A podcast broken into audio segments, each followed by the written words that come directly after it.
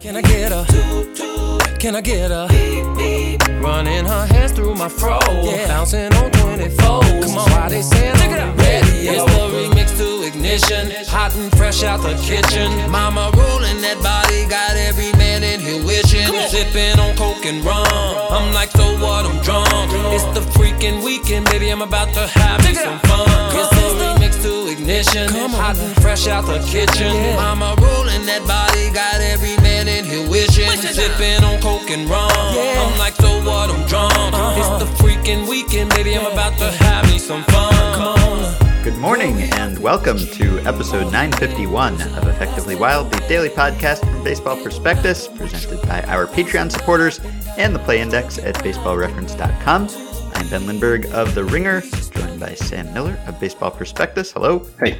And we are joined by one of our favorite people in the world, the general manager of the Sonoma Stoppers, Theo Fightmaster. Theo, hello. Hey, Ben. Hey, Sam. So this is the long-awaited book club episode. I don't know if it's long awaited. It was long advertised, at least. Hopefully some of you have also been awaiting it. But uh, Theo's been waiting. Theo's I've been, been waiting. waiting. I'm yeah. very needy. So uh, we've gotten a bunch of questions from listeners. We'll go through those. We'll make Theo talk a lot because Sam and I talk on every show. So uh, I guess probably a lot of people are wondering about the name first and foremost. That's probably the most common question you get. So what do you know about the name? About my name? Your name. Uh, yeah, that's my favorite question, Ben. I mean, uh, every person who I give a credit card or any form of payment to or make reservations with asks me this question. So this is, yep. uh, you'd think by now I'd have a, a well-versed response. Yeah. Um, I'd have like seven of them, but I got it from my dad. Uh, uh-huh. It is Prussian. And apparently, as my father and grandfather told the story, our ancestors were, you know, fought in the Prussian army and uh, were literally fight masters. And when they moved to the United States, it was translated to English from Schlagmeister. Wait, wait, to... wait, wait, wait, wait. What do you mean are we're literally fight masters? they were they were warriors. Oh, they wait. So they were master fighters? Yeah.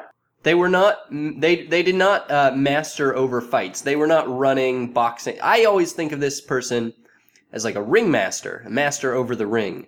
And, but you're saying that the master is an adjective here. They just had mastery of fighting. Yeah, yeah mastery, fight mastery. I, we shortened it. It was just easier for you know Czechs and uh, the analog world that they grew up in. Wait, is a ringmaster a thing? Yeah. Okay, good. Right? Yeah, no, believe it or not, Sam, you're the first person to bring this angle uh, to this question. Yeah, but so ringmaster, yeah, of course ringmaster's a thing. I, uh, but I guess it's more like, chess. This would be more like a chess master. Look, uh, I, I, I wasn't around in, uh, you know, Renaissance Prussia or whenever they were uh, doing their thing.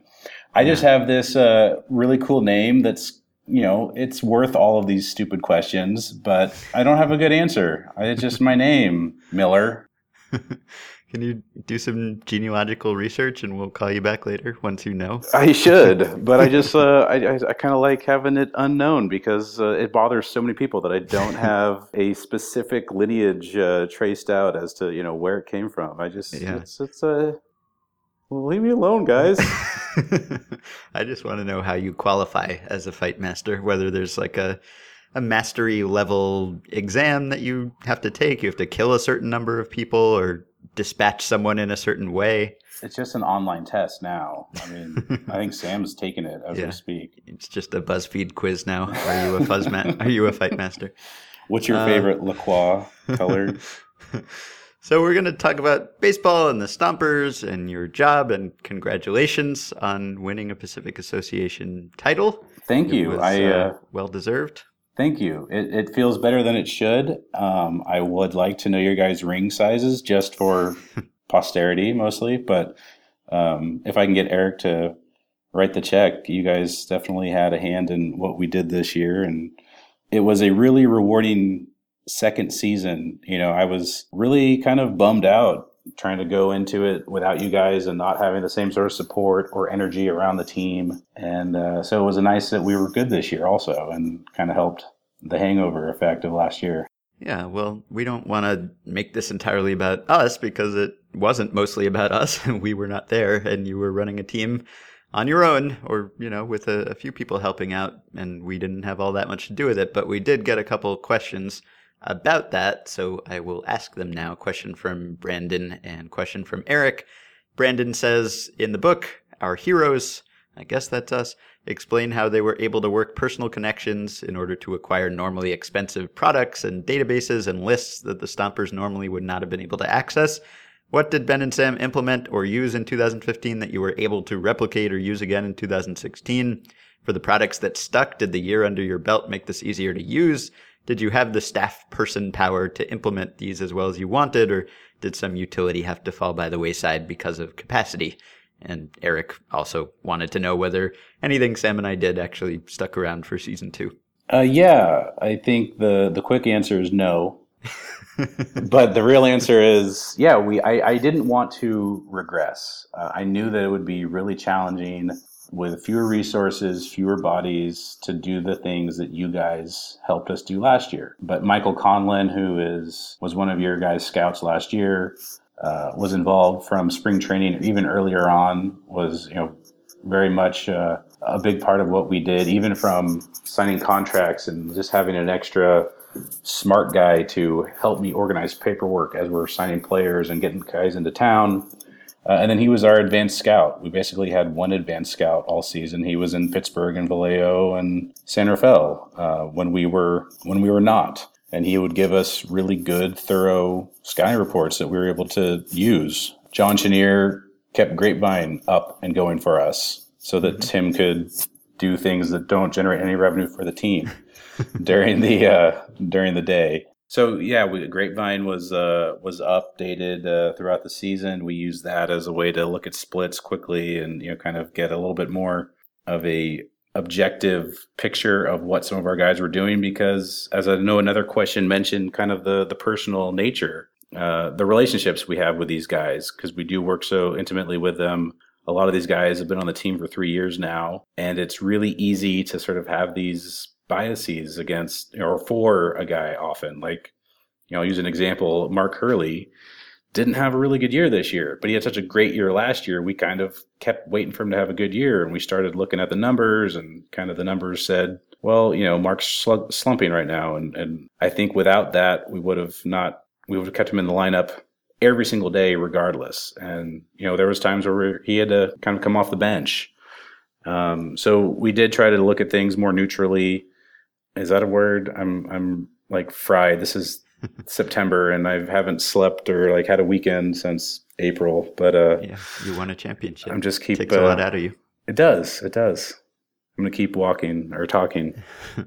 Yeah, and the uh, so there was no PitchFX this year, and, and the program that Sam and I and our scouts used to chart games, Bats, was not around, and so Michael and anyone else who was scouting games was just coming up with workarounds. And I, yeah. I saw a spreadsheet where they were just literally writing down every pitch and where it was and I yeah. guess what the result was. And there were just some kind of, you know, workarounds that they tried to use in the absence of this technology. There was still a radar gun, and, and Chris Long updated his spreadsheet of college guys and sent that to Tim. I don't know whether you got anyone from it, but you did end up signing Taylor Thurber, who was one of my uh, missed connections from two thousand fifteen from the spreadsheet.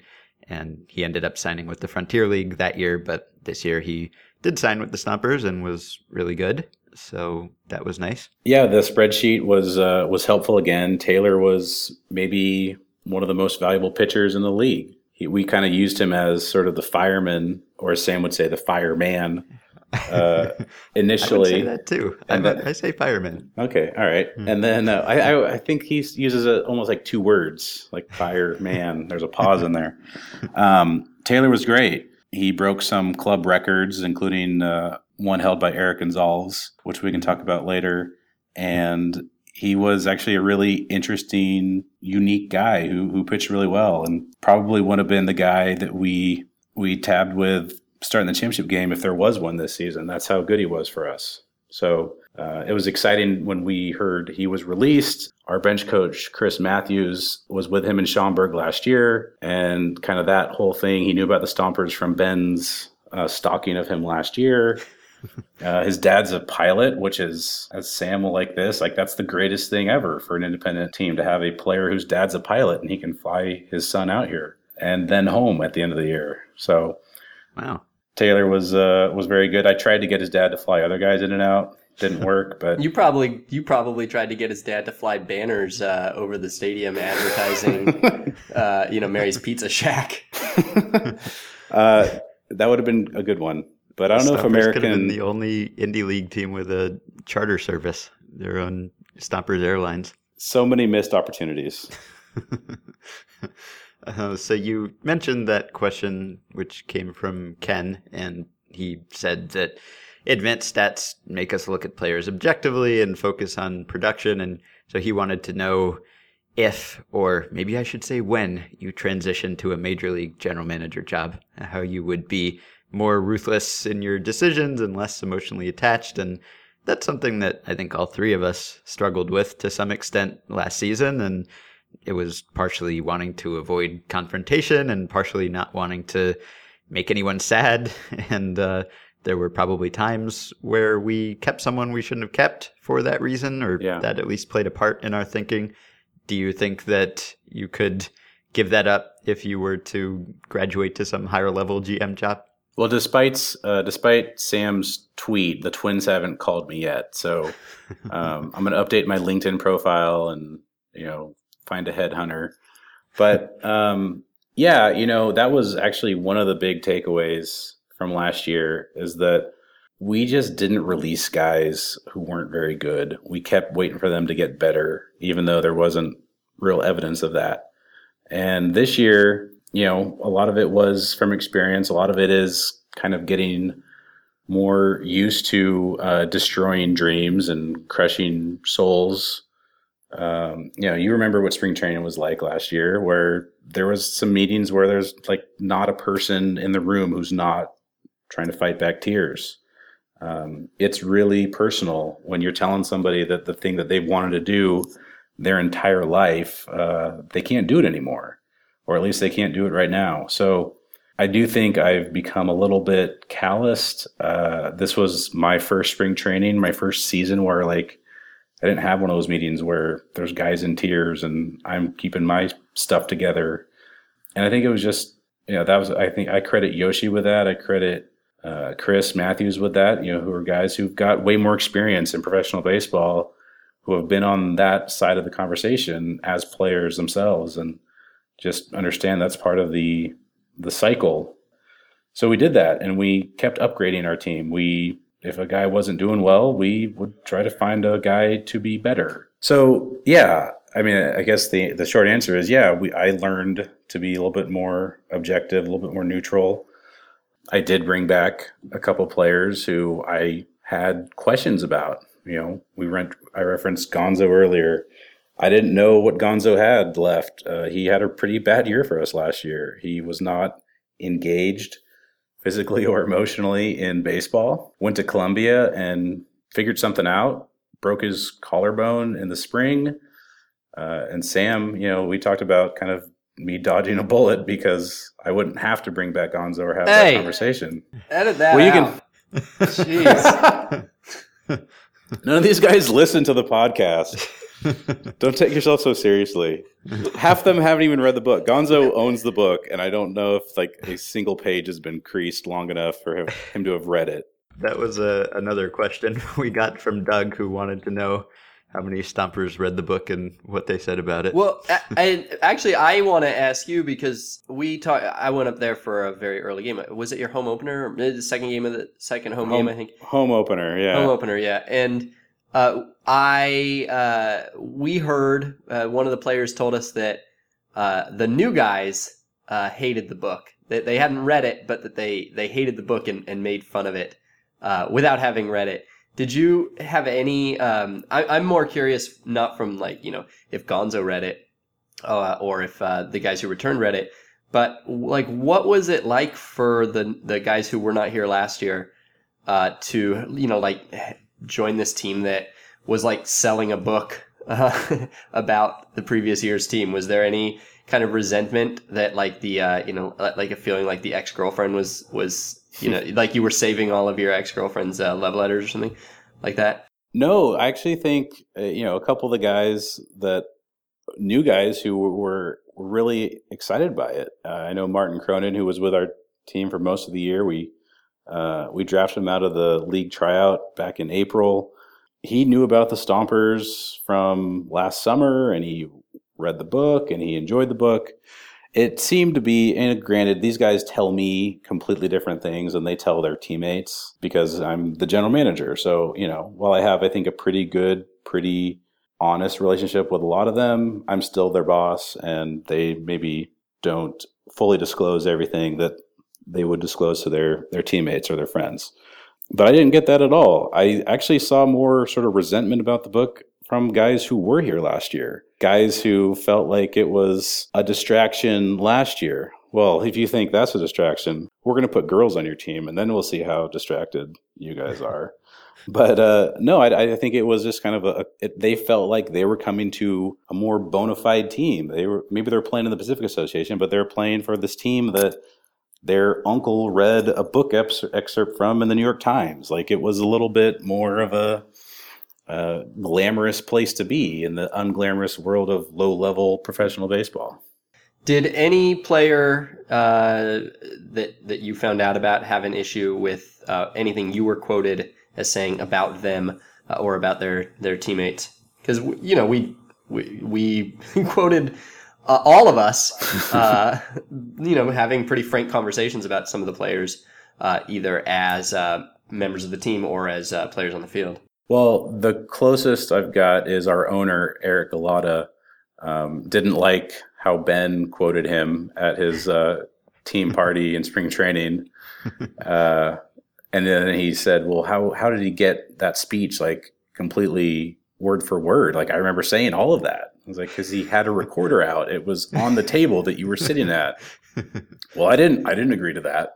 Like, eh, we we kind of did. Like, we knew, Eric, that they were writing a book about us. Like, if you yeah. were, anyway, um, Mark Hurley was reading the book, and he was pretty early on when he got to the Will Price chapter, and he came up to me after reading that, and he was like, that was hilarious what you told Will, and that was the last thing I heard about him. So uh, I, I don't know if he got to the point where Ben wanted to release him, uh, or if he just maybe he dropped the book and his bookmark fell out, and he picked up like a chapter later and never knows yeah, that hopefully. we didn't. That we were going to release him. Uh, well, if he did, hopefully he gets to the part later where Ben uses that as an example of our limitations and how yeah. he almost made a terrible mistake for the team. Right.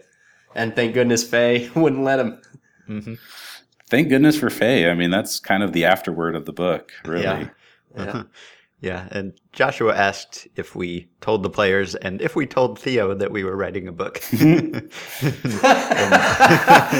I just thought you guys liked us. I thought you were. I thought we were paying you. Uh. Yeah, and uh, he asked if anyone asked not to be a part of it or if anyone objected at any point. And in my experience, no. Right? I I think everyone basically forgot that it was happening, or maybe never believed that it was happening. so well, certainly, yeah, certainly didn't believe that anybody would ever read. Like, I think that the if you asked mo- most people in the league, probably thought when we said writing a book, we were going to self-publish some ebook on Amazon that nobody would read. Like, they they thought we were, you know, probably delusional about. Well, Sam has a good anecdote to that point from uh, the tryouts when you oh, yeah. ran into your buddy Matt Kavanagh. Yeah, I saw, I saw, uh, I went to the tryout, and it was, um, just before the book came, like a week before the book was going to come out, or th- three days, I think, before the book was going to come out. It was the and, weekend your op-ed in the Times ran. Yeah. So correct, you can correct it. I might have this anecdote a little wrong, Theo, but, uh, yeah, Kavanagh says, uh, so, uh, so how's, how's that, how's that book thing that you guys were going to do coming? I said, oh, it's it's good. It you know, it comes out in three days. And he goes, you wrote it? This is the Pacifics manager. Yeah. so and, and hero of the book, really, in many ways. Right. Uh, So yeah, it just wasn't an issue. Everyone knew. We explained why we were there, but uh, we certainly told Theo that we were writing a book. But yeah, uh, I, I told everybody. Like, I used it as, whether it was wise or not, I used it as a recruiting tool. I mean, I used it as kind of a sales pitch to say, hey, people might remember this team in this season for a reason they don't normally remember a lot of teams. I mean, there's a lot of major league teams that don't get books written about them in a season. So I, I, I nobody seemed to object. Uh, nobody really, in terms of the players' off-field behavior, I don't think anybody really modified their uh, their fun to sort of, you know, worried about how their girlfriend uh, one day might read the book, or their future wife. Mm-hmm. Uh, not that there was anything like scandalous or juicy uh, mm-hmm. in there, which was disappointing to me, just because that would have been uh, humorous. But yeah, I, yeah, obviously everybody knew, everybody was on board, and it wasn't a real big secret. Uh, no, it wasn't at all a secret. It was, uh, we, yeah. Uh, anyway, my wife, when she found out that you guys had won the championship uh, this year, she said, "Oh, you know, that's that's great. What did they do that was better than than what you guys did? Like, what? How come they were better this year?" And one of the things that um, I think is easy to identify is that uh, while we were terrified of the Pecos League because we didn't know how to put any of the numbers into context, because we knew that they had um, you know, ballparks where it was two ninety to dead center, and um, and the pitching was horrible, and you'd see, like, you'd have batters who were batting, you know, four eighty. Uh, you know, fairly, fairly regularly. I mean, it, this is a league where teams would, some teams would give up ten or eleven runs a game on average. Their pitching staffs would. So we stayed away from it. I think if we stuck around for another year, we probably would have tried to crack that code, but we basically fought any effort to even bring in anybody from the Pecos League. And the Pacifics did not do that. They got a bunch of really good players from the Pacific League, uh, not the Pacific, the Pecos League. And you, uh, this year went into uh, the Pecos League and got a bunch of players. And I'm curious, A, whether there was any process to how you identified uh, which ones you wanted, you know, how, what it took to convince you, uh, and B, whether you, uh, what the results were, how that worked out for you. Well, it worked out really well. I think, uh, you know, we added a couple bullpen arms down the stretch, Ryan Richardson and Adam Ogburn, who were both in the bullpen for the Alpine Cowboys. And they basically came in and turned us into, you know, what everyone wanted the Yankees to be this year. I mean, we had kind of a three-headed monster in the bullpen with Ogburn and Richardson and Jose Flores, who was another guy that, you know, by way of Ben and Sam, found his way to Sonoma. His agent was uh, the same agent as Paul Hosdovic from last year. And uh, when Flores got released from the Brewers, I think they called Sam, and Sam gave him my number, and, and we signed Jose. So I didn't do anything this year. You guys did everything again. But, uh, yeah, we just, again, we looked for references. We looked at numbers, and then we would talk to guys, you know, D. Fox, Derek Fox, who was here this year, who had been in the Pecos League pretty much his whole career and had pitched or and had played in Alpine a lot, you know, knew these guys pretty well. So I think we trusted, while this is really, really risky, I mean, you saw this last year, trusting player recommendations, whether it's, you know, a guy like... Uh, rhymes with Schmat Schmocker or whatever, you know, you don't want to trust these guys, but I think there's certain players that are objective enough that they can say, hey, this teammate in this place I played is a good ball player. And we, we took a flyer on a kid who had just absurd numbers in Caleb Bryson. And for the first month of the year, he had absurd numbers up here. They started throwing him more breaking balls, and he found his way out of the lineup, probably more because we didn't have a position for him, and we brought Joel Carranza back, and, you know, Joel was going to D H every day, uh, no matter who else was an option, really.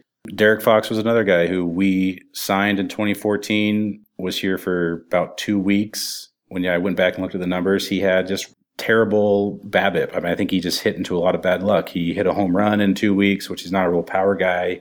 He was still drawing a lot of walks. He was getting on base. He was playing decent defense, but he just was hitting into some bad luck. So he went down and, like, was the Pecos League M V P in twenty fifteen, you know, hit whatever, four fifty or something. Uh, so we said, hey, let's try this guy again. He's a good kid. He's a character guy. Uh, I know his host family would be excited to have him back. And uh, I think we just took more chances, to be honest. I think we were, I was okay with being wrong, because waiting for that perfect opportunity to unfold itself just doesn't happen in life. So make a decision, right or wrong, just make a decision. Action feels good. Action does feel good. So uh, I want to go back to Caleb, because Uh, and I'll preface this by saying I think it is undeniably, like, one of the biggest uh, mistakes that Ben and I made was ignoring the Pecos League uh, and uh, feeling like we, um, you know, that instead of trying to to to dissect the Pecos League, we just put it off to the side, and it cost us big time.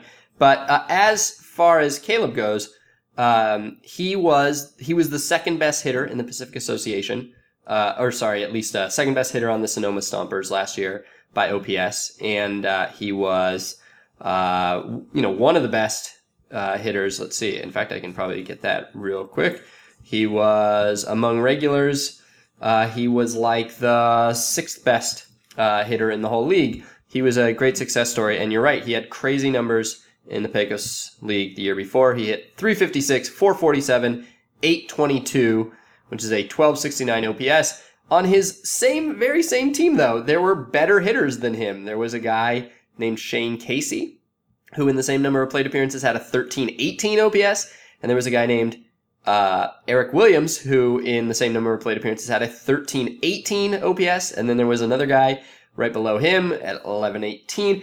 And so, um, so when I'm, I'm curious why Caleb, like, why not Shane or Eric? Why did you, when you saw Caleb come over and hit so well, did you go, oh, well, let's see, you know, how the guys who were better than him do? Did you reach out to them? Or was this simply a matter of going back to the sort of old model of whoever calls us up, we'll, we'll look at? Like, was Caleb just conveniently lying around for you and, and to some degree you kind of lucked into him?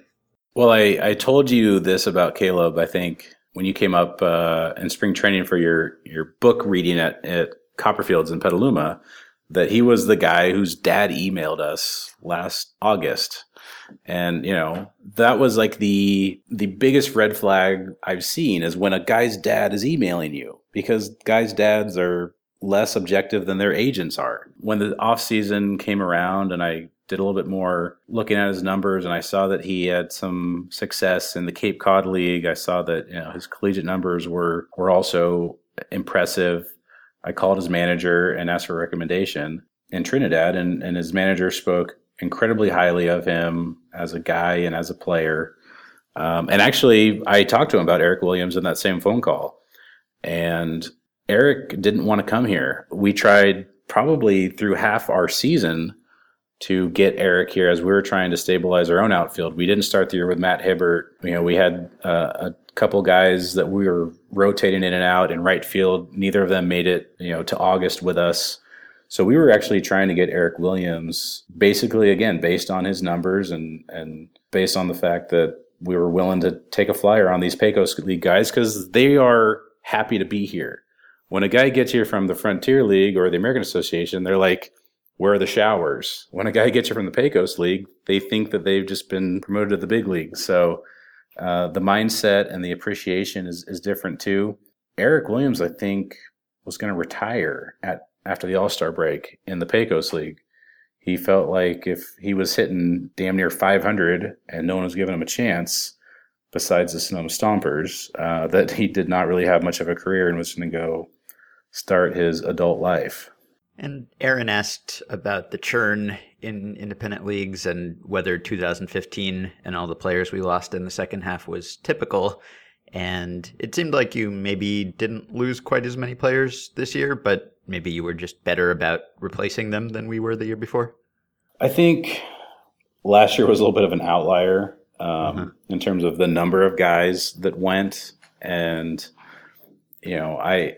I think this that last year taught us a lot that we weren't going to be in that situation where we're caught on our heels, and if somebody does go, we don't have anybody in mind to replace him with. So we did a lot more of letting guys throw a bullpen if they were in town, uh, or if they emailed us, or if they called us, or they had a good reference. You know, we would take a look at them and kind of keep them on our radar.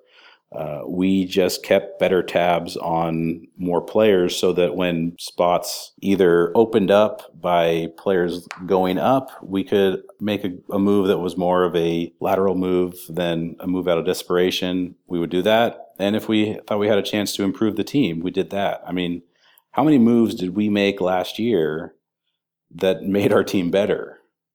I don't know if we made one move in season that uh, I, I might be missing something off. Well, I guess we Dylan added and San- Dylan and Sanders. Well, yeah, we we added those guys, and they were basically retired free agents. So that was that was you guys. Good job, you guys.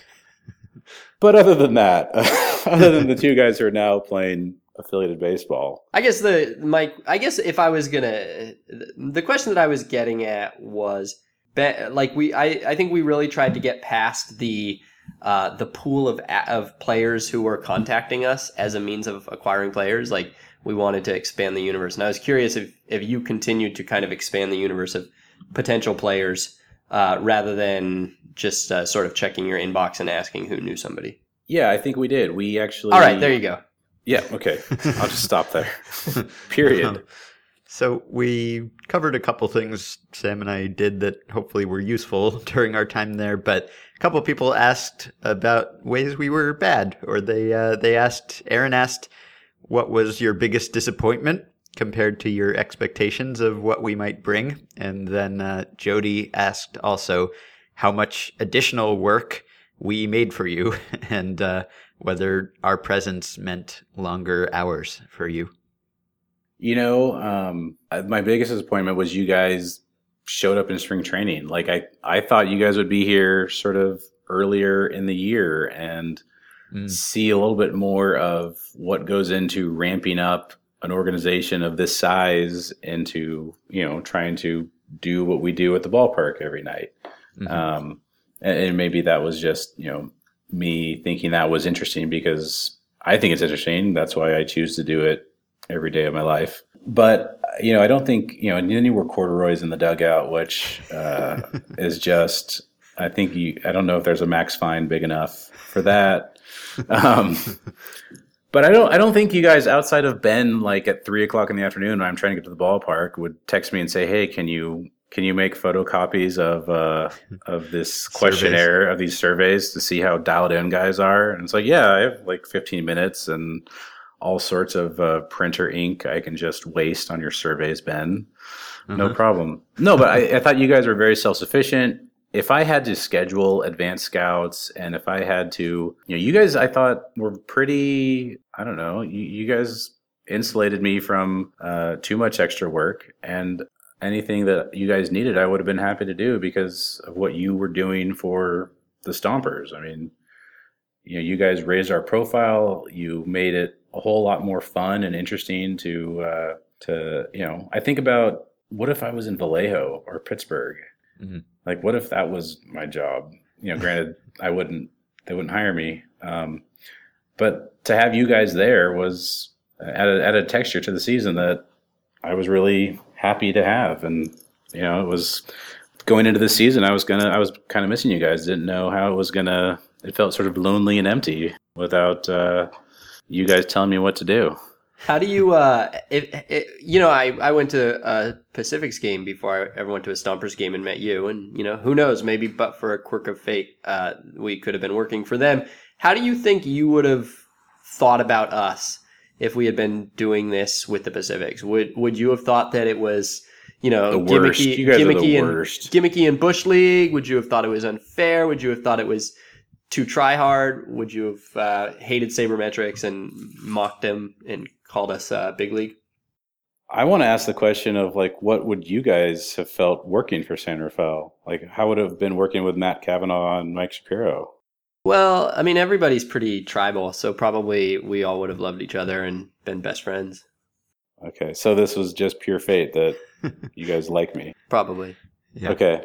Um, no, I think... I think there would have been an element of sour grapes for sure. I mean, I'm I'm human. This team that, you know, for those that don't know, like I started in San Rafael and, and any sort of success that they get to enjoy that I don't get to enjoy now that I'm not there, I feel not resentful, but like, hey, I kind of helped them get there. Like, I should be reaping some rewards.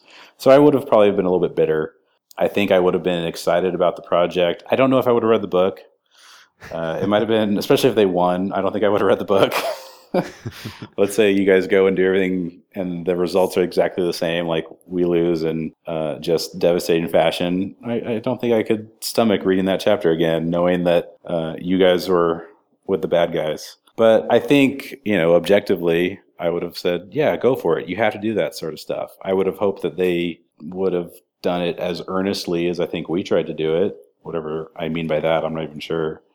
You know, just with like, you know, some level of integrity, some level of, as they like to say over there, respect the game.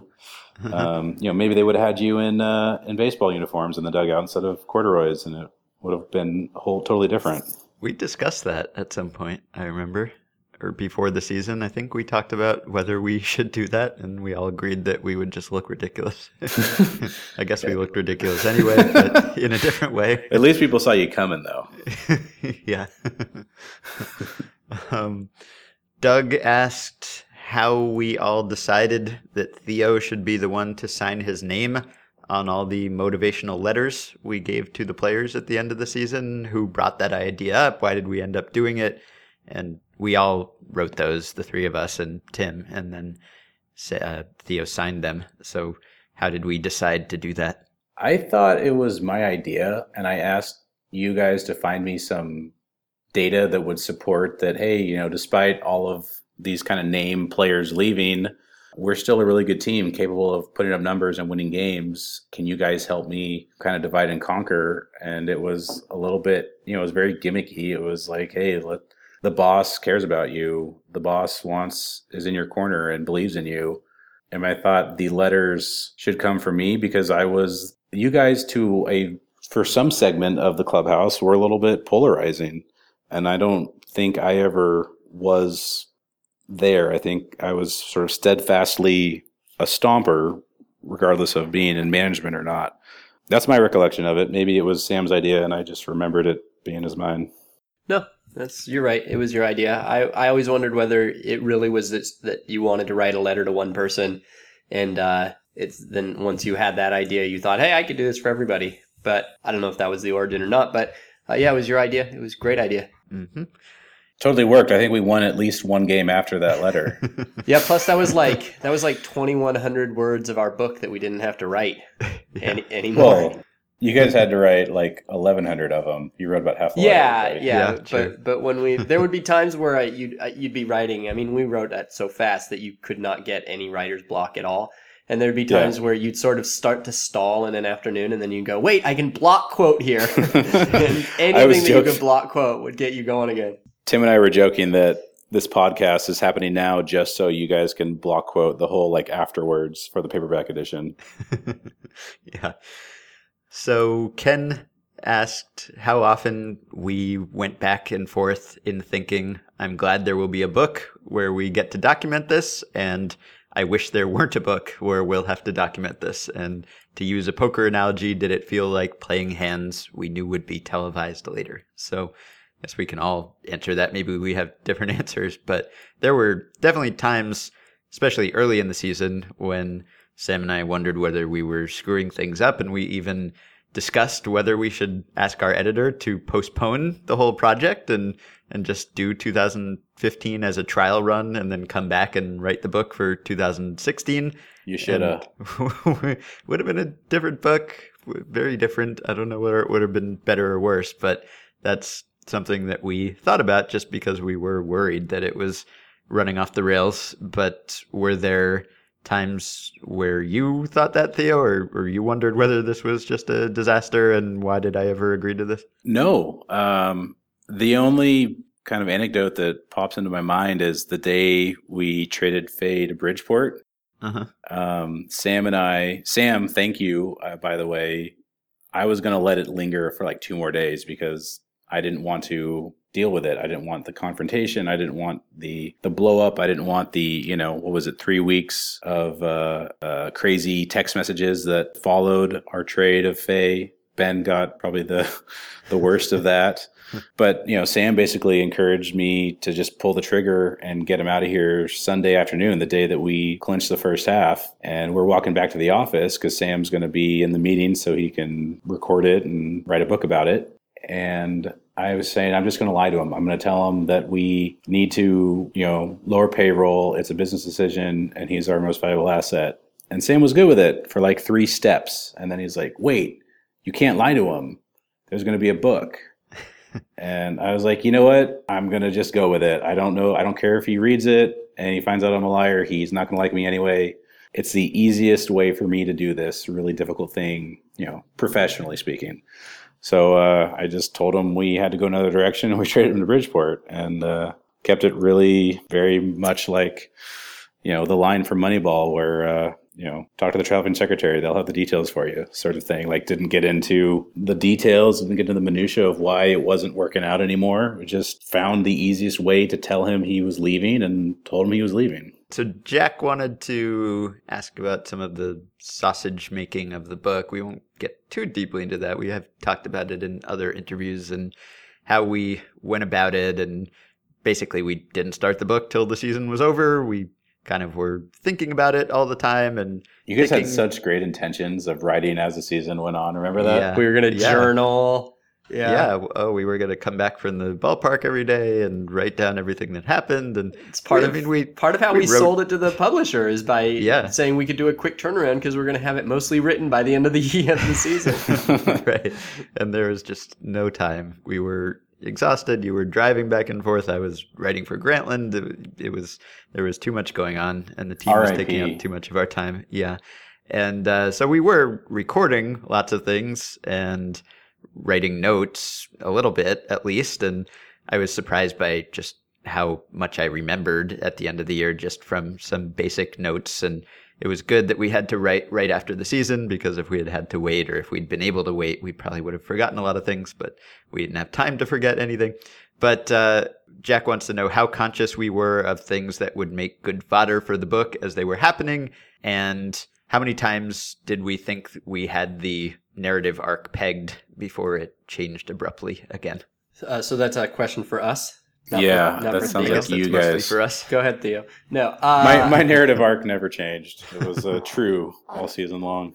um. Well, to the first question, you just you I don't know. You just always know. Like when you hear a sentence that would make a good quote, you you can always tell if you've been doing it for a while.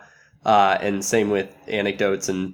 You know, there might be, like, I, we would be keeping score at, you know, the games we were scouting, and there'd just be little notes, like one sentence, or one word annotations uh, in the scorecard or whatever, just as a reminder to, you know, in three months, circle back and th- write that thing about, you know, that thing that you just saw.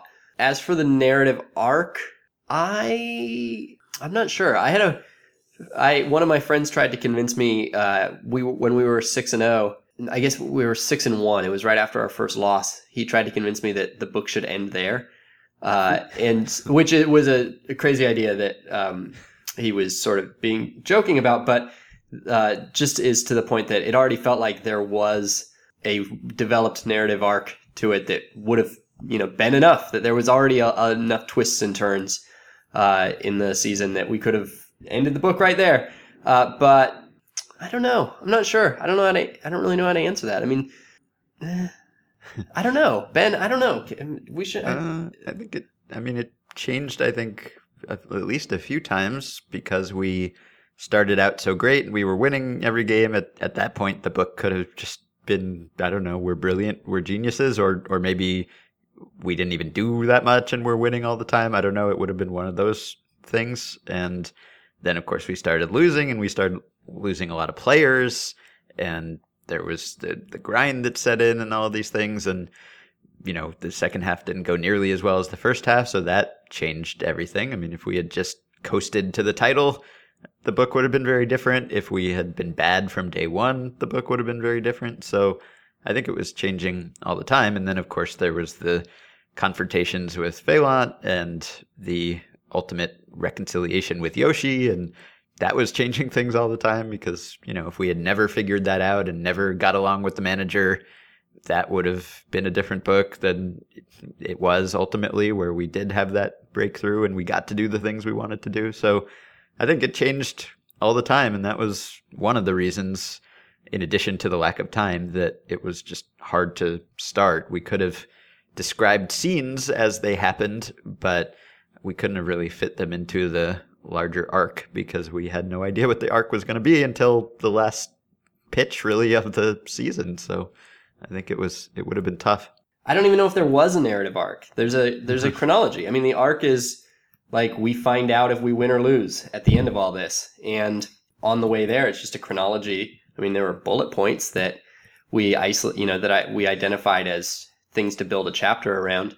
But mm-hmm. I don't know that I ever really consciously, you know, thought, oh, well, you know, where are we on the hero's journey or anything like that? Yeah. I was actually going to ask you, and maybe we've mentioned it, maybe we've talked about it. Did you guys have any strong opinions about what was a better result for you guys and the book? Uh, like winning that championship game or losing? Did one of those outcomes make the book or the story, in your estimation, uh, a better story, or would have made it a better story? Well, if I think that to, there are sort of extreme ways that the season could have gone that might have been interesting for, for their own reasons. I think, it, for instance, if we really had gone undefeated in the second half, like that, we were close. We're really, really, really close. You know, there would have been an interesting story there, and if we really had just turned this into a complete dumpster fire of a season and uh, gone, you know, like eight and seventy and the whole team, like half the team quit, like, which a lot of people were expecting that when we started, like they'd go, the great thing about this project is that no matter how bad it goes, like the worse it goes, the better it is for you. And we ended up with a, um, a sort of season in the middle, and with, uh, with, within, you know, how, if you have a season in the middle, I think that the way that it played out was really good for the story. And, and I don't, I don't think that the last game mattered. I think that I would have rather, I think that I would have rather written about a season where we win the, in, in the final weekend and have home field advantage in the last mm-hmm. game. Uh, I am disappointed that the setting for that last game is not Sonoma, is not Arnold Field. But I don't know. I think it, it was fine. It was, you worked with what you got. It never, it never really seemed, it, I don't know. It never really felt all that important whether we were winning or losing for the, for the book. Um, I mean, the, look, I've, I've, I've told a couple people this, but like the, the secret, the, the dirty secret about this book from my perspective is that the whole thing about running a team and employing sabermetric ideas and all that is that's the framing device to sell the book to a publisher. That's the elevator pitch. But really, I think Ben and I just wanted to write about a baseball team. Uh, and this was the way that we could convince somebody to pay us to do that.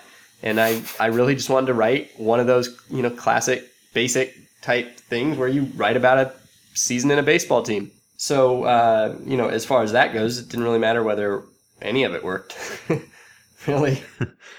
Yeah, I wanted it to work because I was worried. I didn't want it to just be uh, documenting a season with a team. I was worried that if it turned into that, then a lot of people really wouldn't be interested because, you know, there are thousands of baseball teams playing every season and they all have interesting people and stories and anecdotes. And, you know, if there's a low level independent league team, a lot of people are going to say, who are these guys? Why should I care? And, you know, I didn't want it to be purely uh, just a little slice of life story about a small town on a small team and, you know, players chasing their dreams and all of that. I wanted that to be a big part of the book, definitely. But I didn't think that could be the whole book and have an audience, really, and, and you know, stick in people's minds as much. So I was worried about it turning into that all season. And that's why I did kind of keep pushing the we have to do things that we said we were going to do angle, just because, you know, even if they didn't work, even if we didn't get to do all of them, we needed something, I thought, to make it stand out from just the diary of a season sort of model. And uh, I hope it did. I hope it was a good mix in the end, because if we had turned it into the real laboratory and science experiment and we'd done all of that stuff, you know, like there were a lot of times during the beginning of the season where I just thought, oh, we have to make them stop bunting because we're a sabermetric team and it's embarrassing if we're the sabermetric team and they keep doing dumb bunts. And, you know, you, you didn't care at all about that because you didn't think it was interesting. Like, if we made them stop bunting, who cares? That's not an interesting chapter for the book or anything. And, and that is true too. So I think if we'd been able to do all those things, it might have been more boring in some ways because, you know, either they would have worked or they wouldn't have. And that's about it. If we'd just gotten to do everything we wanted to do from day one, then there's no conflict and it's just kind of a dud, I think. So anyway, I hope it ended up with the right mix of math and science and also humor and character. All right, we are close to finished here. Just uh, a couple more. John asked Uh, whether there were any female players at the tryouts when we were there. There were not. Uh, and did we think about bringing a female player on board? The Stompers had success in two thousand sixteen with a few female players, but wondered if that was in your considerations for two thousand fifteen. And it was something that we talked about, and we spoke to uh, a woman who has played at a high level before, and we were interested in, in having her come play for us, but I think she had some other things going on in her life, and we were just so overwhelmed with what we were doing and trying to find players anywhere that it was just one of those things we didn't get to, one of the many things that we didn't do. And, of course, Theo, you, you did it. So uh, give us a, a summary of how that went. Well, yeah, I mean, it's not a totally unique idea. I mean, there's been women who've played professional baseball. Uh, you know, Isla Borders played for probably four seasons in the American Association, and uh, Iri Yoshida pitched for a team in this league when, you know, Chico and Maui were around. We talked about it, I think, last year with you guys about maybe, you know, it's a point of differentiation. It's a little bit of marketing. It's a little bit of a, a fun wrinkle. You know, what made it happen this year was this guy called Francis Ford Coppola. Um, I guess that's his name. Calls us up one day and was like, hey, there should be girls on the team. And we went to lunch and we listened to him, and Jack went and ordered the, the rack of lamb, which is like the most expensive thing on the menu at Francis's restaurant, which is a real power move. Um, I had the hamburger, and, uh, you know, we told him it'd be really difficult. It was going to be, for a number of reasons, it was going to be challenging. And he said, yeah, I don't care. Try it. So we tried it. And, you know, I think we had mixed results. I think we found two young women who are remarkable people. Uh, you know, Kelsey Whitmore and Stacey Piogno are both way, way, way, way, way above average when it comes to baseball. You know, and they still have some some growth and some they need to get better as baseball players to be more consistent against this type of competition, which they've never faced before in their lives. I mean, Kelsey was literally playing high school baseball last year and and outside of or this year. I mean, this May, she was playing high school baseball. Uh, and outside of, you know, a few guys like Bryce Harper, not many people can jump from high school to this level of baseball. Not that this is the big leagues, but people don't realize how good some of these players are. Saying that, her her approach to the game was was advanced. Uh, she she really did have a good approach at the plate. She had a, an incredible work ethic. And then and then Stacy, you know, Stacy had better stuff than guys on our team in terms of, you look at her season numbers, there was guys who pitched for us this year who weren't as good as she was uh, in some respects.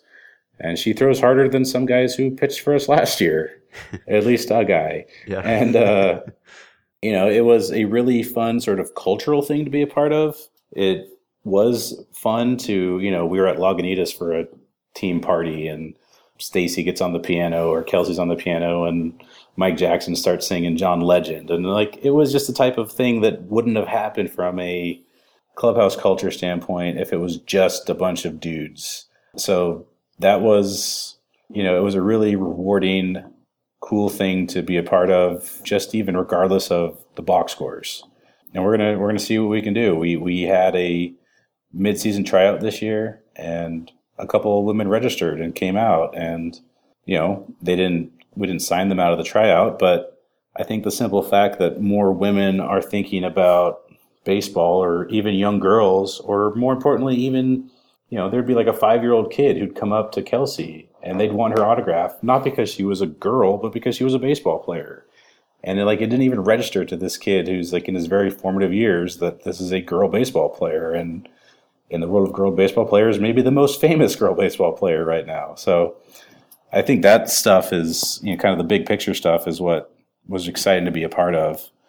And, you know, it's one of the things that we are proud to do and kind of need to do as a small team that's always looking for new eyeballs. All right. And uh, last question, and I'm going to ask this just in case it's a prelude to an actual offer. Question from James. If the Stompers were to receive a large sum of money, what would be the first thing that you would use that money for? Uh, define large. Yeah, well, he said that uh, we could make up a number that would make for a good question. Five, so. Five million dollars. Oh, yeah. No, that's a good. Um, well, I'm, I'm getting a raise, and uh, we're going to pay off debt. Uh, uh-huh. We're going to pay off a lot of debt.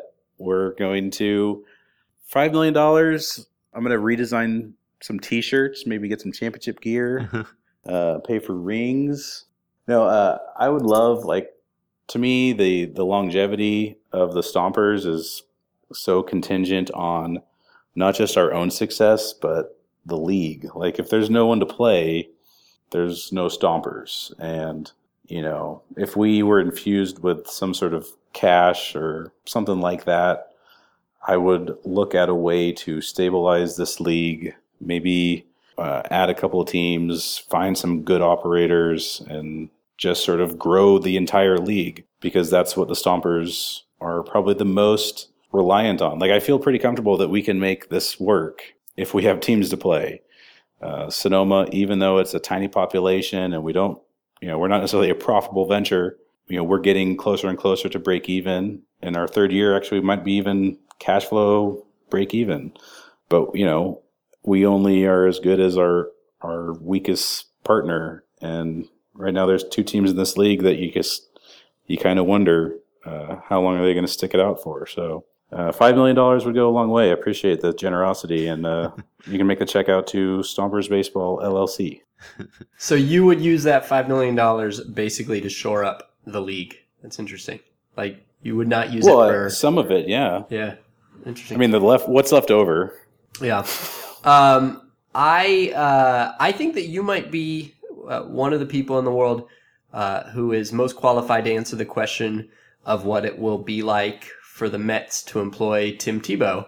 Uh, and I bring that up for a couple of reasons. One is that as a, you know, as an indie league G M, you've hired uh, people who are very famous, uh, more than they're very good at baseball, although with some success uh, on the field as well. Uh, but, you know, people who are clearly distractions and who are there for financial reasons. And, you know, we don't know for a fact that that's what the Tebow thing is, but, uh, you know, whatever, we'll see. But, um, but also I'm curious because, um, I'm going to tell a little story. I don't think I've told this story about Jerome. Uh, Jerome Godsey was a thirty-six year old, uh, pitcher on our team last year, twenty fifteen. Uh, and he was a local guy who had been, you know, involved in local baseball going back to junior college. He was the all-time saves leader at Santa Rosa Community College, where I believe you went, Theo. And it's uh, it's not a community; it's a junior college. Oh, okay, so a junior college. Oh, sorry, sorry. Okay, so uh, and so Jerome was uh, he was a local guy, but his uh, he had an extremely touching story um, about how he ended up being on the Stompers. And I guess if you, I can tell it, or you can tell it. It's up to you. You tell it. Why don't you tell you it? You tell. You're the storyteller. All right. So as recounted by Theo to me. Uh, Jerome was um, a D one college player uh, who didn't get drafted, and uh, this was before indie ball was a, a real big thing, and so his career just sort of ended uh, at that point, and, you know, ten years pass. Uh, and shortly before the season, the Stompers twenty fifteen season, uh, Jerome's uh, father suddenly passed away unexpectedly. And so as Theo recounted it, uh, at the time, one of the things that made Jerome want to play again after so many years of being away from it, uh, was that this was a chance for him to sort of honor his father by pursuing this, you know, the, the baseball dream, the, the professional baseball dream. And I, th- I felt like Jerome deserved his roster spot. I thought he was a good pitcher, uh, as well. Uh, and, uh, and I liked having him around. But certainly he also had this really compelling story for why he wanted to be there. And a lot of the guys on the team didn't really like Jerome personally because uh, he talked a lot. But also there was a resentment of him because he was old. He didn't have a future in the game. Uh, he was not like them, uh, sort of grinding it out to try to move up a level. He was just there taking up a roster spot so that he could, you know, play ball uh, as a hobby in, in some sense.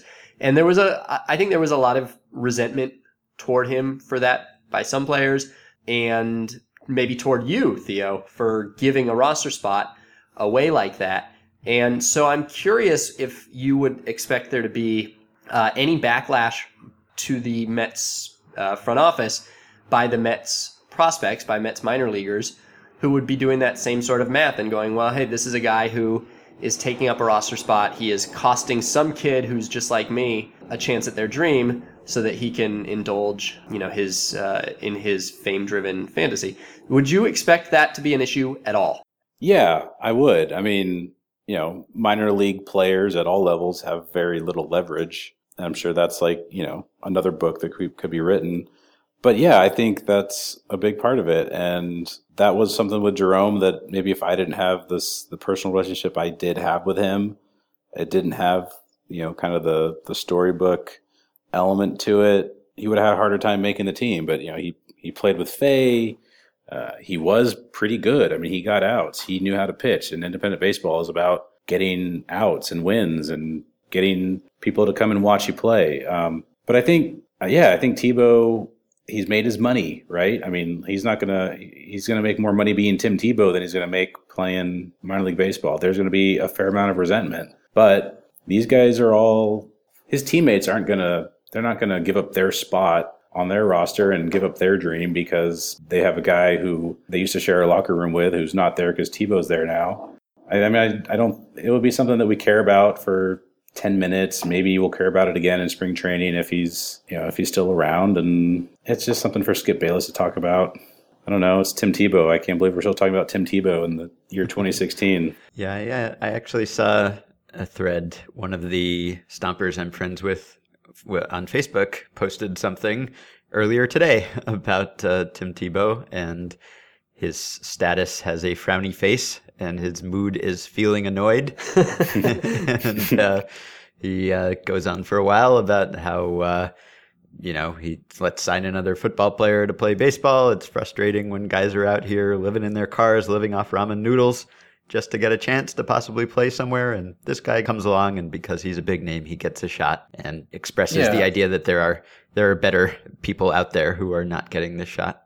There sure are. I mean, and, and that's, you know, we picked up a guy mid-season this year named uh, Chaz Meadows, who turned out to be a huge pickup for us.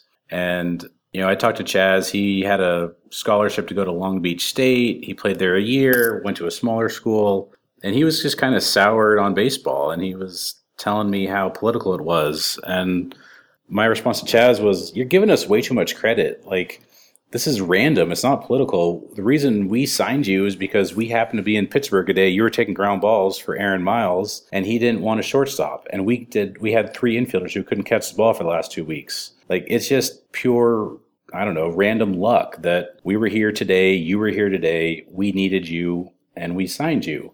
It's not like we have this big agenda to, you know, screw over all these deserving guys. And while I think we tried to travel parallel paths with doing what was most right for our organization and what was right for all the players individually, you can't always do that. And and certain people get the benefit of whatever positive uh, benefits they can bring to a team, whether it's publicity or fame or whatever it might be. That's going to happen in life. That's how life is. Like, every work environment is kind of that way, you know. Like, we're we're all very political creatures. We are all trying to do what's best for ourselves, and uh, some people get screwed in that process. All right. So if you had a question for Theo that we didn't get to, you can find him on Twitter at Stompers G M. You should follow him there regardless. Theo's great. We love him.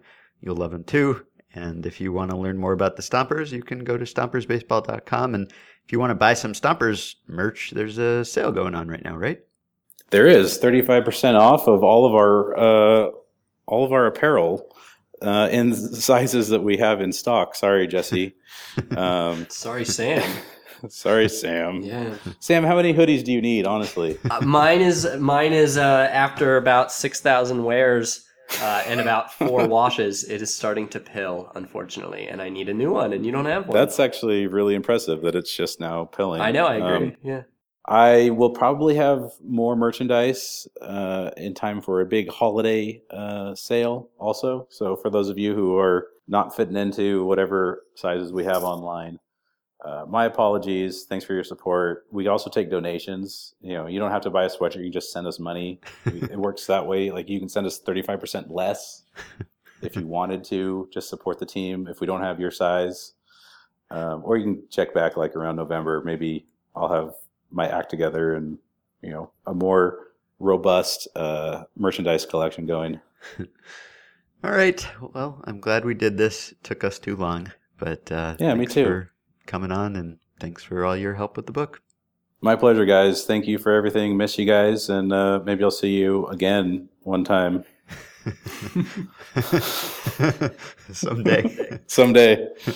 All right, so I realized that we did an hour-plus long podcast about the book, and I never said the name of the book. I don't know whether anyone's been listening this whole time thinking, I wonder what book they're talking about. I'm guessing that if you got this far, you know. But just in case, our book is called The Only Rule Is It Has to Work, Our Wild Experiment Building a New Kind of Baseball Team. You can look it up on our website, the only rule is it has to work dot com. If you like it, leave us a review. I think the Stompers are still selling autograph copies on their website if you want one of those. You can support the podcast on Patreon by going to patreon.com.